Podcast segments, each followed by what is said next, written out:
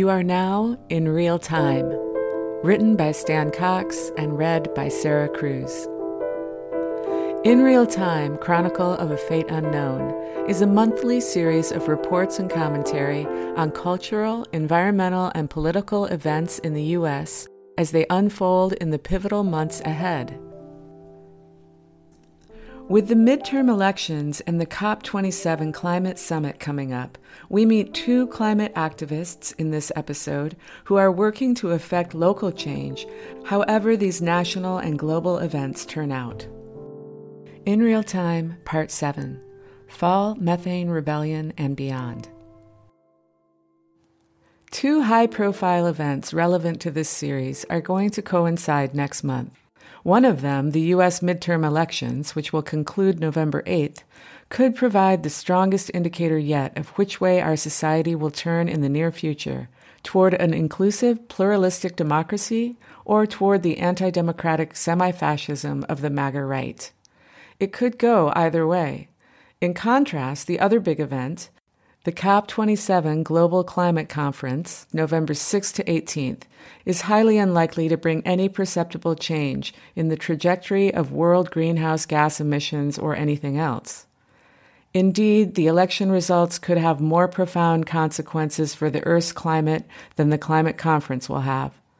If, in November of 2022 and 2024, pro democracy candidates prevail at the polls and the will of the voters is not overturned, passage of bold new climate legislation won't be guaranteed, but the possibility will at least remain alive. If, however, by hook or by crook, MAGA politicians prevail in large enough numbers to seize control of both houses of Congress and the White House, any chance for effective national climate action will be lost for years to come. In either event, expansion of local struggles for climate action and environmental justice will be needed more than ever as a foundation for a bigger, stronger national movement. This month, I spoke with two climate activists who are working tirelessly toward those goals. Taking down the fossil gas lines. Liz Karasik is a visual artist and climate activist with Extinction Rebellion in Washington, D.C. XRDC. Karasik says that while protecting and extending the right to vote is important, it's not sufficient. The system's not working. If voting was enough, the will of the people who go into the voting booths would be represented here in Washington, and it's not. That makes it even more important, she says, for more people to take part in grassroots movements in order to build those numbers before things progress even further into the scary future that we're looking at. That kind of organizing is, by its very nature, local. And what better place to energize national climate mitigation through local environmental justice organizing than in the nation's capital? That's why, says Karasik, XRDC has kicked off a campaign against Washington Gas Light Company, the city's sole supplier of fossil gas. Traditionally known by the euphemism natural gas, Fossil gas consists mostly of methane, a compound with powerful global warming potential. Washington Gas has some of the oldest distribution lines in the nation, and a 2014 survey found more than 6,000 leaks in the system, about four leaks per mile of pipe, largely in the city's low income and black neighborhoods. Some of the leaks posed a serious explosion risk, the company responded by launching a 40 year, $5 billion program to replace the entire pipe system.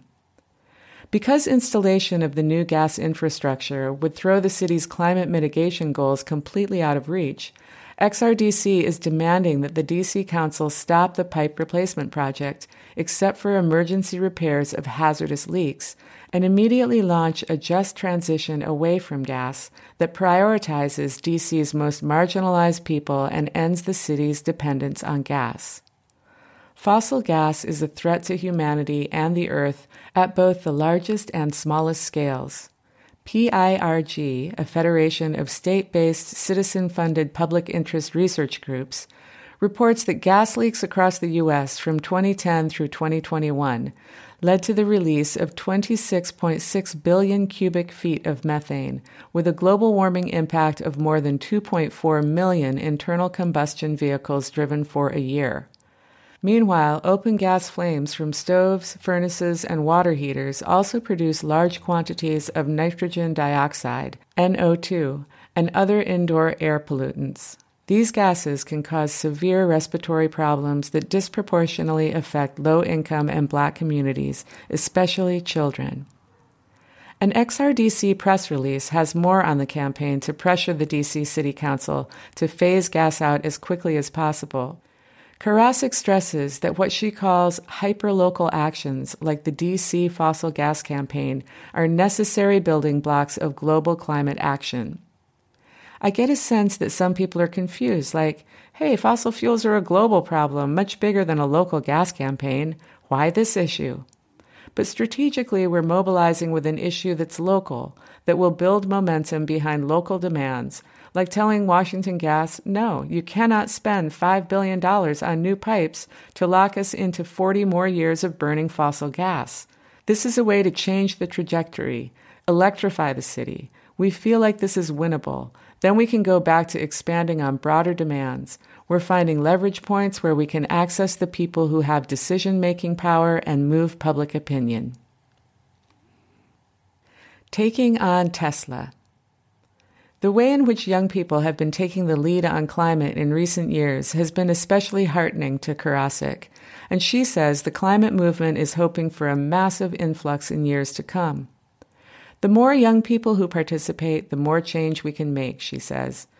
It's not a matter of explaining to them what the problem is. They're very aware of that. But groups like Extinction Rebellion can offer solidarity and additional opportunities for mobilizing and she says, in our case, that includes nonviolent civil disobedience as the mechanism to get the government to pay attention and to make change. As it happens, I also had the opportunity recently to interview Alexia Leclercq, 22, a climate and environmental justice activist and a co founder of the nonprofit Start Empowerment. Our conversation took place on stage at the Land Institute's annual Prairie Festival.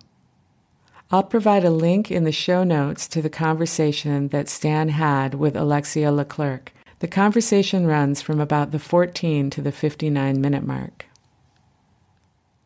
In 2019, Leclercq began working with the environmental justice group PODER, People Organized in Defense of Earth and Her Resources, in Austin, Texas. Formed in 1991, PODER has an impressive track record, as she explained. Austin is highly segregated due to redlining. East Austin is a largely black and brown community, zoned industrial. A bunch of community members came together and started organizing to fight the dirty industries there. They started petitioning door to door, talking to the media, hosting toxic tours for politicians so they could see the conditions that community members are living in. PODER was incredibly successful. They kicked six major oil companies out of East Austin. At the time Leclercq began working with PODER, East Austin was still being plagued by a host of problems, including pollution from gravel mining operations and lack of access to clean and affordable water. And then there's Elon Musk's electric vehicle company Tesla. According to Leclercq, Tesla came in with zero plans for community engagement. We built out a coalition and started talking to the press to the point where they had to answer our emails and come talk to us. You could really tell from their company culture that this wasn't something that they necessarily cared about. They saw East Austin community members as a workforce to exploit, just as they were exploiting the land, air, and water. Loose regulations in Texas are one of the main reasons they're here. Leclercq told the audience we're trying to push Tesla to make commitments such as ecological restoration, community education programs, hiring Spanish speakers, and having programs for Spanish speakers to learn some English. But in dealing with any corporation, she said, it's always kind of like a back and forth dance. How much do you really want to collaborate with them? How much external pressure do you apply? It's a fine line taking a stand against Manchin's side deal. I work outside of the system, trying to build community and resilience and mutual aid. And I also do work that's more like inside the system, both local and federal, said Leclercq. At the time we spoke, her inside efforts were focused on a measure then before the U.S. Senate to speed up the permitting of energy projects. The legislation would theoretically streamline all energy sources. However, its prime sponsor, Democratic Senator Joe Manchin, valued it most dearly as a vehicle for expediting construction of the Mountain Valley Pipeline to carry fossil gas out of West Virginia, the state he represents. In August, he had insisted that this side deal for fast tracking his pet pipeline be included in future legislation as the price for his vote for the ostensibly pro climate Inflation Reduction Act. Leclercq joined a group of fellow activists in signing an open letter opposing the Manchin side deal. At last count, the letter had been signed by more than 600 grassroots groups and individuals, as well as seven U.S. senators and 70 House members. We've been doing a lot of lobbying, a lot of phone calls, a lot of press as well, she said. A few days after we spoke, she headed to D.C. with the Environment Justice Leadership Forum, a coalition of about 50 grassroots, BIPOC led environmental justice organizations, to turn up the heat on Congress. And they won. Faced with fierce opposition from grassroots groups and an unlikely convergence of anti gas Democrats and pro gas Republicans in both chambers, Manchin withdrew his permitting measure from the Senate's year end funding bill. Next month, Leclercq will travel to Sharm el Sheikh, Egypt for COP27. As with all past COPs, she says, most of us in the grassroots groups don't expect radical change to come out of it because of who's leading it and because the Paris Climate Agreement doesn't have any teeth anyway. We can't have a top down revolution, it has to be bottom up. We're attending COP27 just to make sure that our voices are there and we're not being completely screwed over at the same time we're building movements at home to create the change that needs to happen. And in trying to build those movements, we have to ask how can we create alternative systems that are not colonial, that are not capitalist? And of course, we need more people on board. It's not something to be glamorized.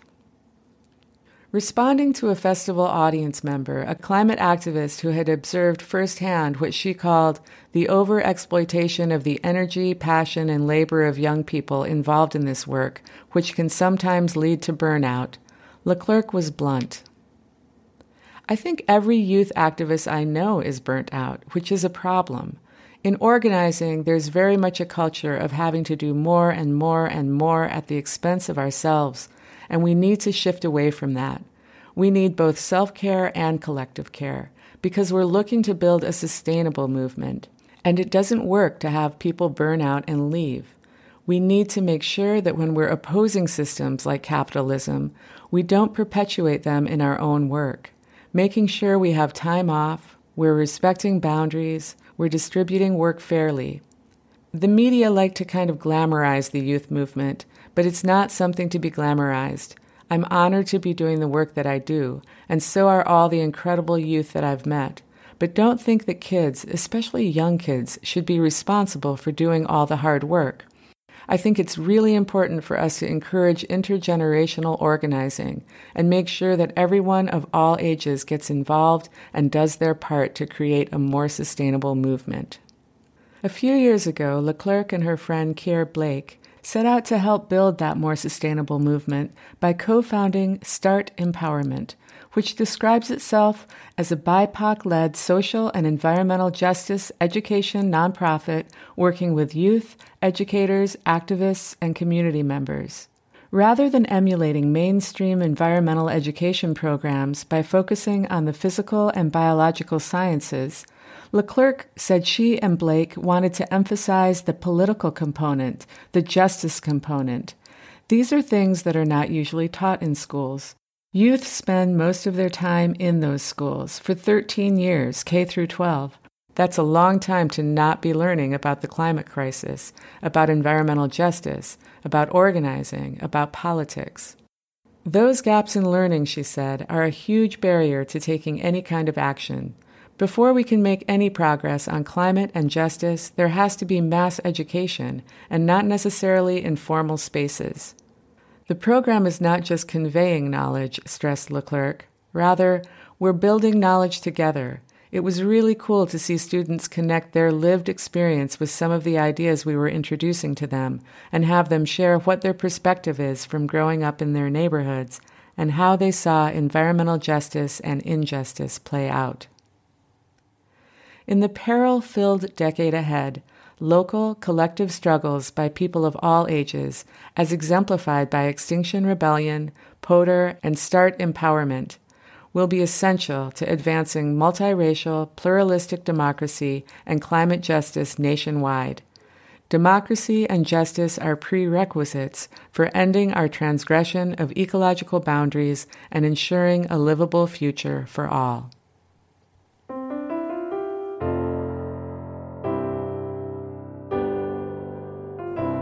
In Real Time is a project of Stan Cox, City Lights Books, and the Land Institute. The audio edition is hosted and read by me, Sarah Cruz. Bill Vitek composed and performed the theme music. For the written version of In Real Time, with links to sources, as well as to Stan's books, The Path to a Livable Future and The Green New Deal and Beyond, see citylights.com forward slash blog. We're really interested in engaging with our listeners. Send your comments or questions to inrealtime at mailbox.org to join the conversation.